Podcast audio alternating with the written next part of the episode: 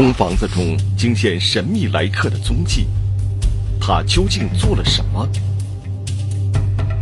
血案背后是剪不断的婚外恋情，谁能摆脱内心的挣扎？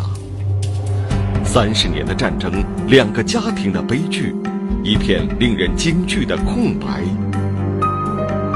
空房子，天网栏目即将播出。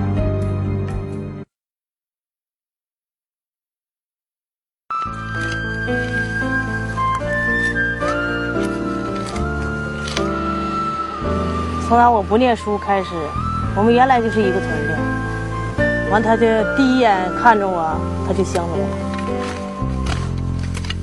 他就紧挨着我的拢，就帮我刷刷干。完，别人就说：“哎呀，他就相中他了，这不就要谈对象吗？”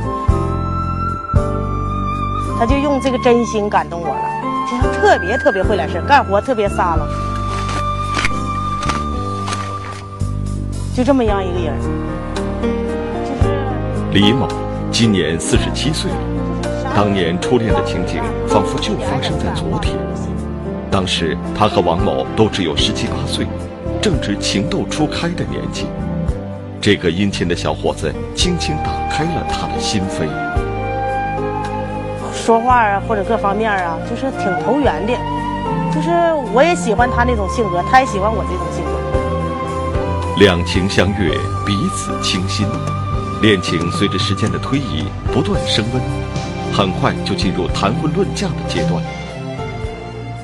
不料此时王某家里爆出了一桩丑闻，立即引起了李某家人的反感。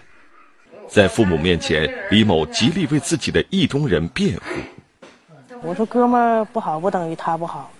完了后，我爸就说了：“说你要是给他们家，你要硬嫁的话，我电阴坑子也不给不让你嫁。”给你腿打折了，完了我就害怕了。那像我岁数小，就害怕了。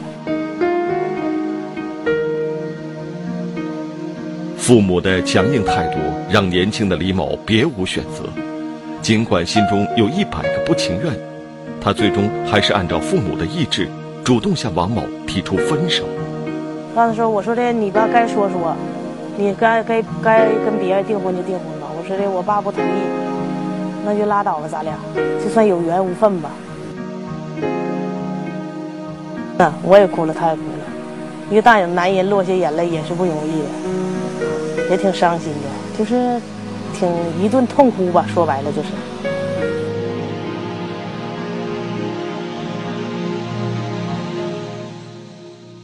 分手之后，王某离开村子，到外地学做木匠。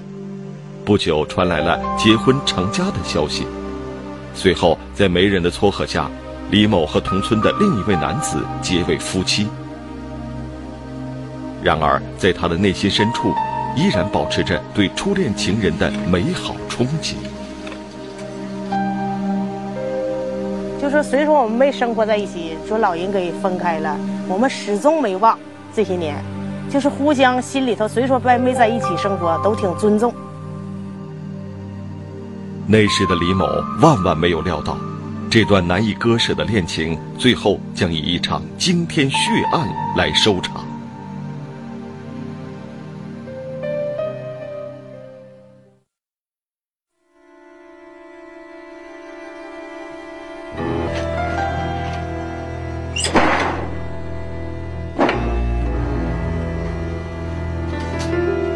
二零一二年某一天，有人闯进了这座闲置已久的空房子。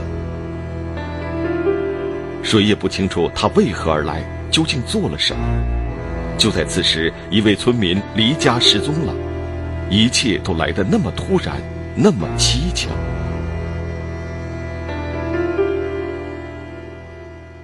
王某，四十七岁，是当地一位精明能干的木匠。二零一二年三月十二日傍晚七点左右，王某从朋友家喝酒回来。手里还拎着两包青菜。进屋呢，家里人还打声招呼，我就把菜呀放到这儿了，转身就出去了。家里人的反应情况是，感觉是王某在进屋之前，好像跟别人有个约定，就别人在那等他。王某这次出门后就再也没有回来，一连四五天都没有任何音信，偌大一个人仿佛人间蒸发了。打个电话，打个电话，是不是就他打的？对对对，那个他发生哪个就打。据这位邻居回忆，案发当晚，王某家附近曾经出现过异常的响动。他听到，就是他家的房子的东北方向，大约也就是三十米左右吧，听到几声就是是吵骂声。啊，来个人来了。但是呢，时间非常短暂，也就是几声，再就没有了。而且他这个听到吵闹的时间，正是这个王某到家以后把菜放到屋里再出去这个时间段。根据邻居指认，发出吵闹声的地方位于王某家院墙的豁口处。那个豁口就是这个那个墙啊，是多年呢，这个年久失修了，它自然形成那么个豁口。呃，这豁口出现之后啊，这来回走人啊，就为了方便不走门了，就走那个豁口。警方推测，当晚王某就是在这里与他人见面的。随后，双方发生了激烈的冲突，王某很可能由此踏上了一条不归路。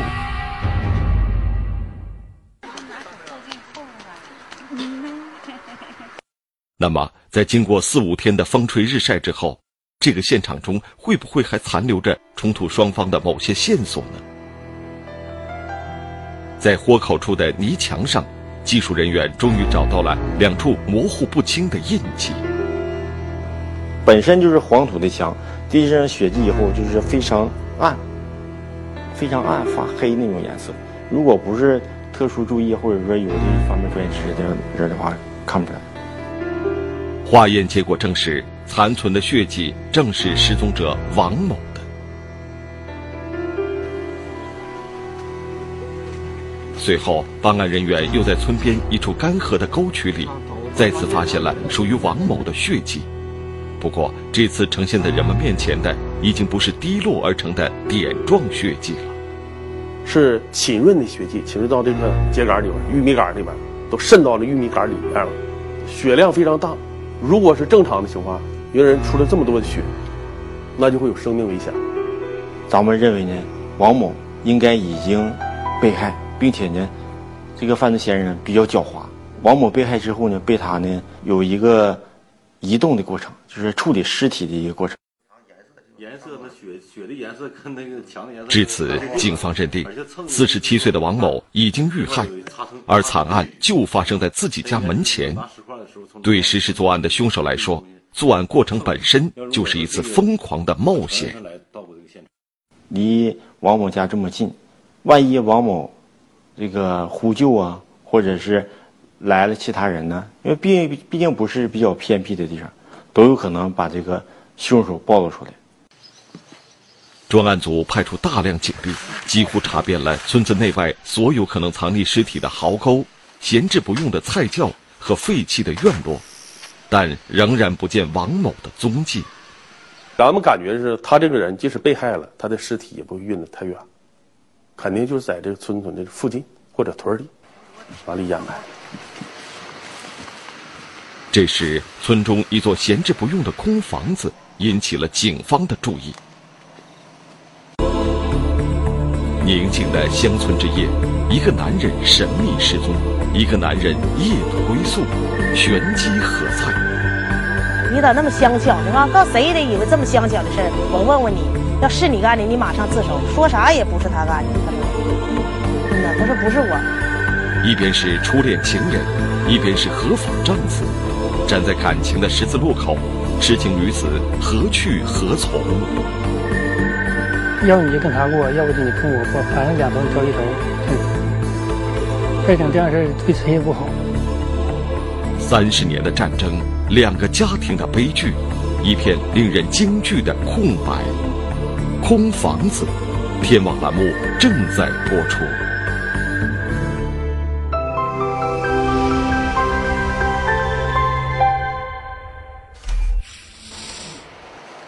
在搜寻王某尸体的过程中，办案人员对村中一座老旧的土房子突然产生了极大的兴趣。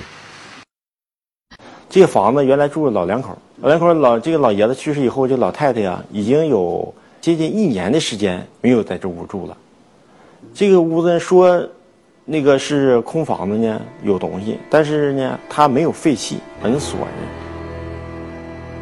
这窗户还都完整。通过窗户，玻璃窗往屋里看看，那个锅台下边啊，有和泥的痕迹，而且这个亲戚很，感觉就是一两天做的。恰恰就在村民王某失踪之后，本来闲置不用的空房子里突然出现了人为活动的痕迹。这个意外的巧合一下子让办案人员产生了丰富的联想。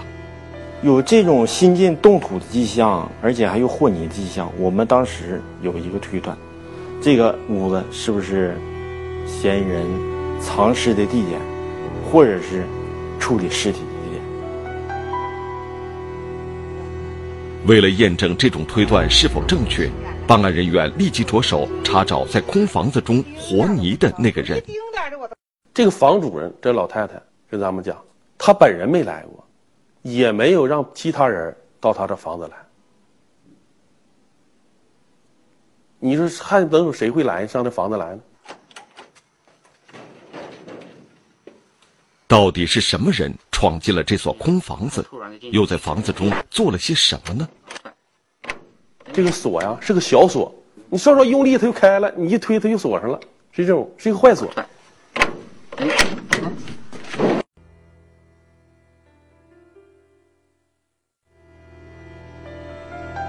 在厨房灶台处，民警发现了和泥的用意。明显的有新进的，就是这个锅台有用泥呀没过的痕迹。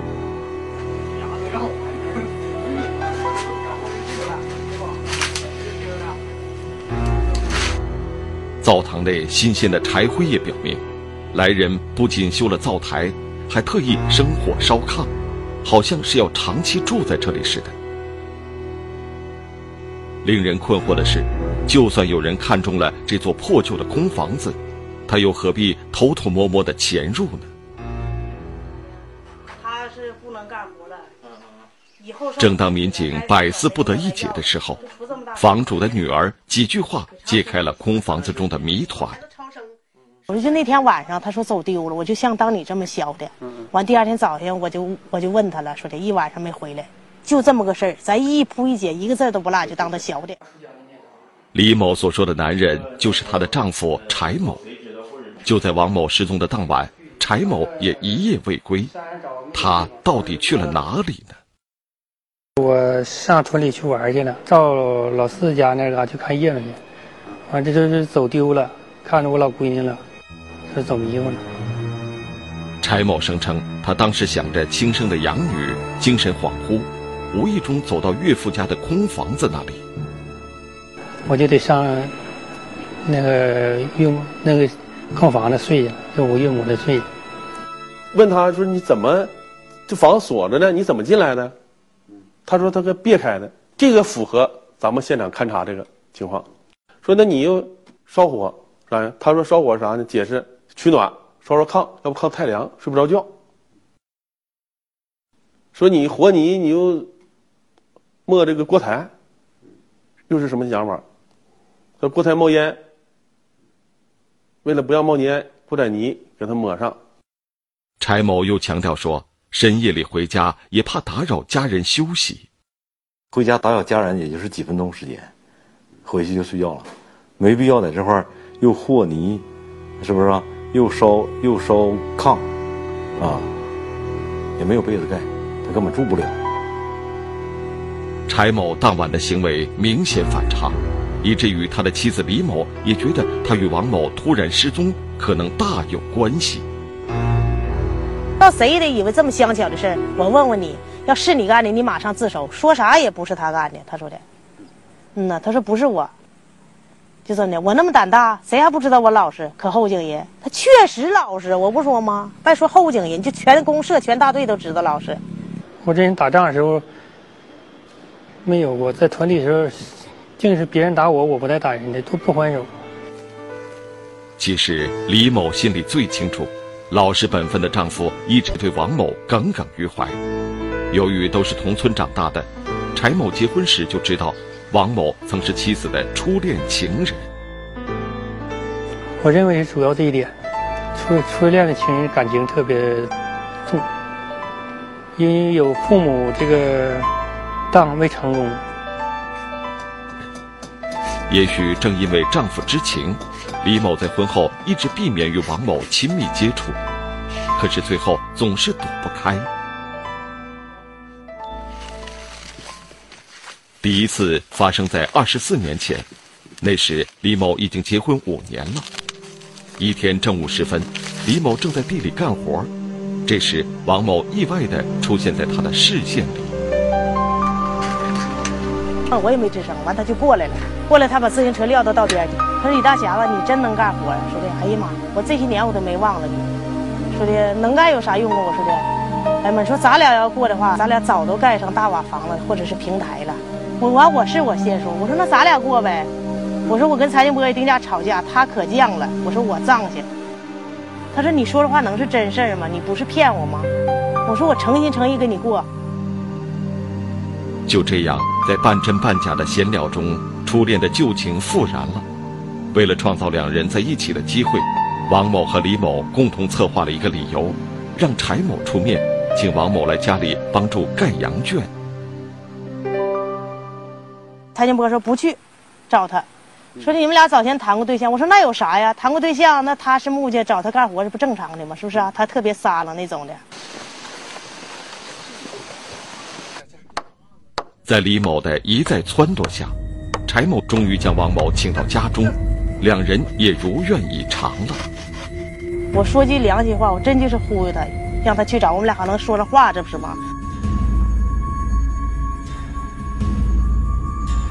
完，我们俩蔡金波放羊，我们俩就说说话，就说要过，一要正式过吧，也就一年多点然而好景不长，两人偷偷摸摸的婚外情关系，不久就被柴某发现了。他跟我家有一次，他放羊回来，完了我跟我俩就这么对对坐着说话呢，人家一下就反应过来了，因为啥呢？你看，就从哪给我盖完羊圈以后上我家，以前没来往啊，这不就得知道吗？告哪个男人也得知道啊。要你就跟他过，要不就你跟我过，反正两头你着一头，这说的。别整这样事对谁也不好。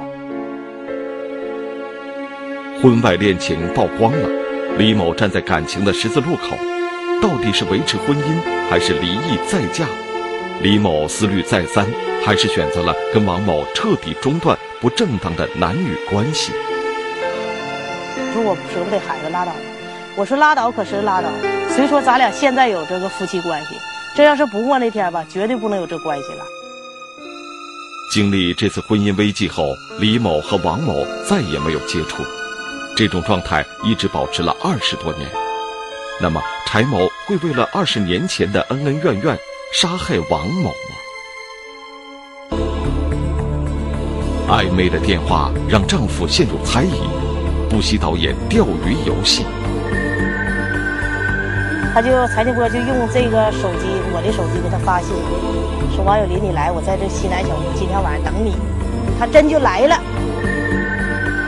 初恋的旧情如同疯狂的野草，一次次入侵平静的良田。没有他的出现，我们的家庭是和睦的；有他的出现，出现了，我们家庭就导致今天的地步。三十年的战争，两个家庭的悲剧，一片令人惊惧的空白。空房子，天网栏目正在播出。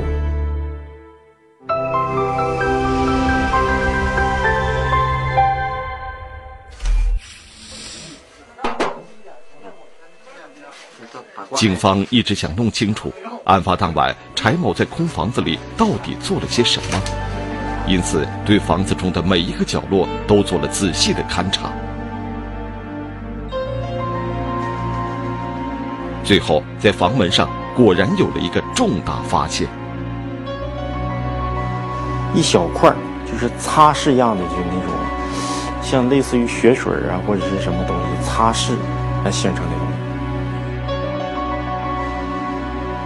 化验结果证实，门板上的血迹属于失踪的王某。至此，柴某再也无法为当晚的活动辩护。咱们证据已经形成链条了。王有林这个血迹，哎，在这屋子里出现过，他呢也在这时间到这屋子里来，而且他们俩还有这种事先有这种接触。完就这么的，我承认了，我领他去到现场，只知道埋在哪儿，怎么杀的，怎么砍的，嗯、怎么埋的过程一一如实，我都给他们整。一向老实巴交的柴某，竟然一手杀害了为人强悍的王某，这一事实让所有村民都感到非常震惊。然而，作为共同生活多年的妻子，李某深知丈夫的举动实在是事出有因。那么事事都给我身上，如果这个世界不存我，何必他俩这么争啊、杀呀的？你说我还有啥说的？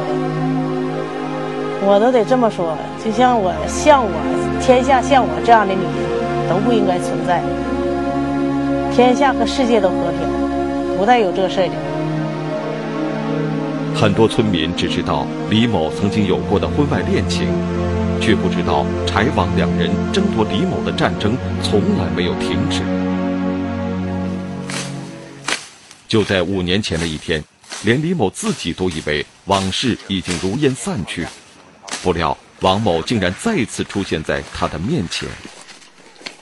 哎，他领丁一说话，他李大侠，你搁这干活呢？我领丁下心一张个，你看没有人呢，地里两边是苞米，就这一大排绿豆。简单交谈几句后，王某就借口索要李某的手机号码。他说：“你给你手机号给我吧，我家我媳妇有外病，要想让你看看。”其实当时我就识货，真就信了。从那以后，两人就通过手机私下联络。李某深知，一旦被柴某发现，又会引起他的猜疑和不满。不过，李某担心的事，不久还是发生了。有一天我接这路电话的人不毛吗？哥呀，是不是？就本身就个人觉得就挺发毛的吧？说实话，是不是？我就上外头接。妻子这个反常的动作立即引起了柴某的警觉，他敏感地意识到那个人又在他们的婚姻生活中出现了。他说：“你是不是跟了王老五又联系上了？”我说的没有啊。他没你给谁打电话？你为啥不给吴打电话呀？他说：“你不用你嘚瑟，哪天我就上全国，我去调单去。”通话清单明明白白的显示，柴某的判断并没有错，妻子和王某又恢复了频繁的联系，而且每次通话的时间都很长。通话时间时间太长了，有的时间打到四十多分钟、五十多分钟或者一个点儿之类的。我说句心里话，他跟我唠嗑，我真就是不反对的。我也不能说就又第二三番二次去勾引他。这些年我们俩一点来往都没有。李某再三声明，他和王某只是在电话中聊天，并没有实质性的接触。然而柴某并不相信，而且决定做一次实地测试。他带着妻子的手机来到了村边一座无人居住的空房子，潜藏在里面。他就寻我跟他俩在这儿做过事儿呗，他就财庆波就用这个手机，我的手机给他发信息，说王有林你来，我在这西南小屋，今天晚上等你。他真就来了。王某接到李某手机发来的短信，立即赴约，但是心里觉得不太踏实。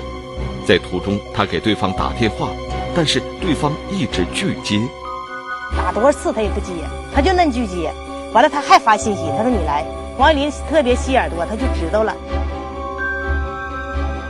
这种不祥的预感，避免了一次激烈的短兵相接。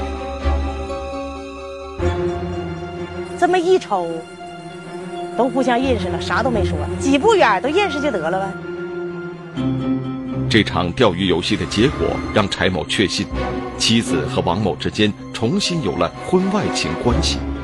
事实当前，李某也无法否认。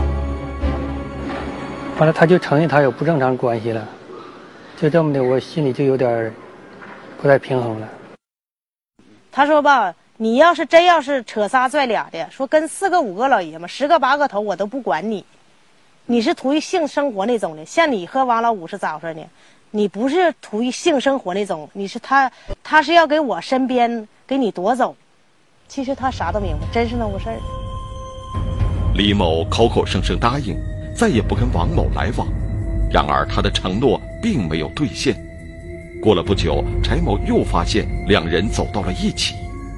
说一次他承认一次，承认一次承认一次，就是不跟他来往了，不跟他来往，完反过来又来往，就这么来回这么拉劲儿。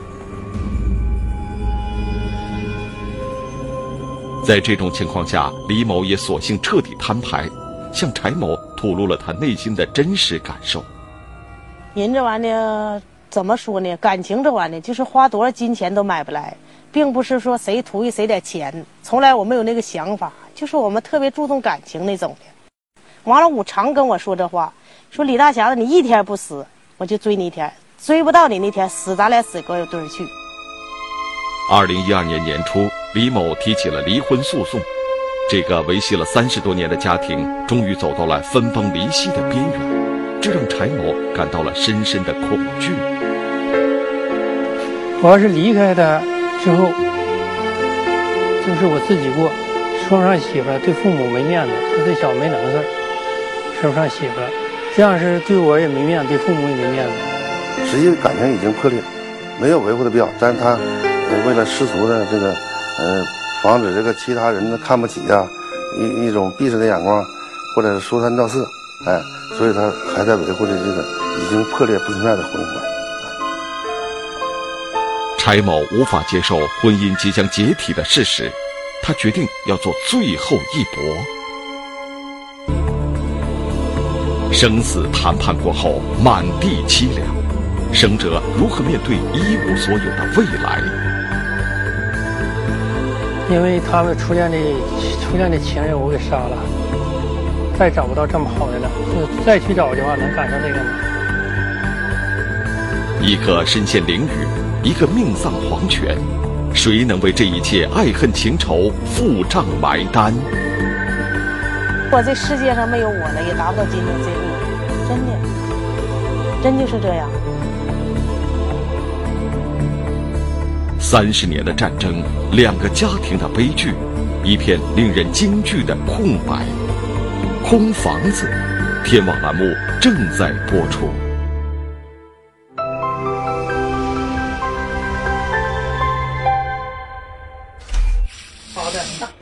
二零一二年三月二十一日傍晚，柴某跟妻子提起撤销离婚起诉的事，遭到了妻子的拒绝，这让他产生了另一个想法。是吧？因为说是他从他妻子这做工作，已经是做不通了，就无路可走了。哎，退而求其次，那没办法，只有说屈尊一下子，就找这个王某去。关键我跟王小林一次面没见过，那个什么，就因为这事儿才一次都没说过。我见着面应该就是正常的理智的情况下，能谈妥，应该能谈妥。在出发前，柴某特意带上了平时用来屠宰牛羊的一把匕首。这他说谈判有可能就是说，最后最后决定，要你要王某一句话，能不能跟我妻子断，彻底决断？如果你要决断了，我今天饶了你；如果你要不决断，那我今天我就走极端。没有他的出现，我们这家庭是和睦的；有他的出现出现了，我们家庭就。导致今天的地步。这种谈判无异于生死决斗，往往会带来灾难性的后果。然而，妻子李某明知两人可能见面，却从来没有把他当回事，都没在意。说句实话，我寻思他老实巴交的，谁在意那事儿？谈谈就谈谈吧，这不也挺正常？现在这事儿也有谈的，你说说咱俩说的说的，那不也是挺正常的吗？案发当晚，柴某带着凶器来到王某家附近，藏在王某经常出入的墙豁口处。我在墙等他回来了，回来拎了两个塑料袋菜，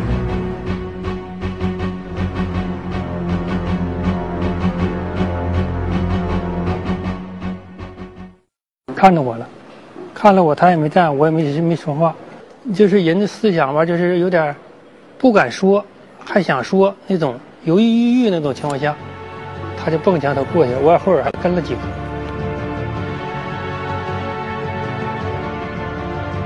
王某径直进屋回家了，柴某觉得机会没了，转身往外走。谁知这时王某已经放下手中的菜，再次从屋里追出来。他问我你是谁？我说我是我。这不他听说是我语声的吗？完了他说你真不是人。从王某的口气中，柴某听出了一贯的鄙视和不屑。没有啊，没有把我放在眼里。说你又小又瘦，我拿你就玩似的，把你打败了，你就还给我滚蛋吧，或者是我给你整死你也没招。在我家，他认为他软弱可欺，哎，他认为不不形不成威胁，结果一步一步的，导致了他的承受人的承受能力是有限的，哎，到了极限的时候一定要爆发。举举起来的右手，也不知道拿没拿东西啊，不知道那是啥，就来打我来了。王某这个挑衅性的动作，进一步激怒了老实的柴某。我一看打我这，我得我得拿东西了，我就得，他敢那往我这走，敢那这么举起手来打我了，我就顺手就把刀掏出来。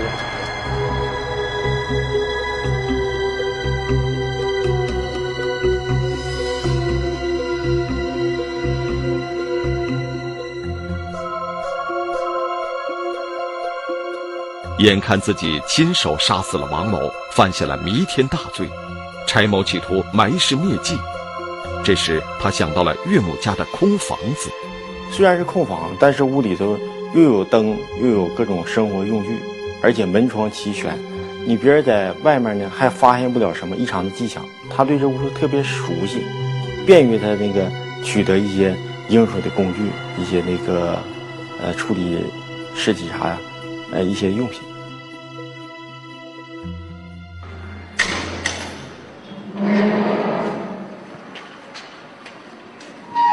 当残暴的罪行大白于天下，即将面临法律惩处的时候，柴某仿佛才意识到，尽管自己付出了沉重的代价，他仍然没有从妻子那里得到自己想要的。不可能用这种手段扔得好感，因为他在这之前一次一次努力都失败了，所以你你走你走最后这条路，杀人把人把人灭灭掉，啊，以为。说他没了，你的心可能就归我了。实际他的心早都不在你这了。无论你采取什么措施，他的心都不会不会回到你这儿。我说你这么能干，我说的你我我都不喜欢你，你太犟了。他说的我这么能干，我这些年我留人没留住你心，这些年你只是在我跟前一个空盒子心，没留住你人。我说你真猜对了。此时柴某意识到。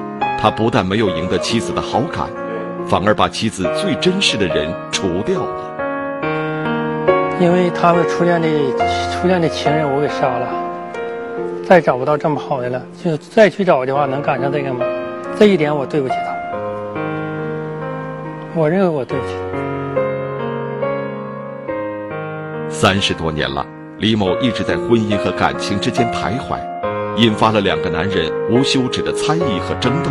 最终两败俱伤，最后的悲剧收场让李某终其一生都无法释怀。如果这世界上没有我了，也达不到今天这步，真的。反正这玩意儿怎么说呢？说好像谁要是对谁一见钟情吧，总的割舍不了吧。说句最痛心的话，也就真就那样。其实我最对不起的都是他俩，你说我谁能对起？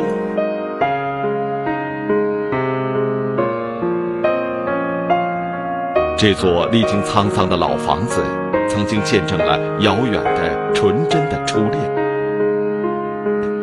也曾包藏了难以描述的罪恶。而眼下，它只是空荡荡的一片空白，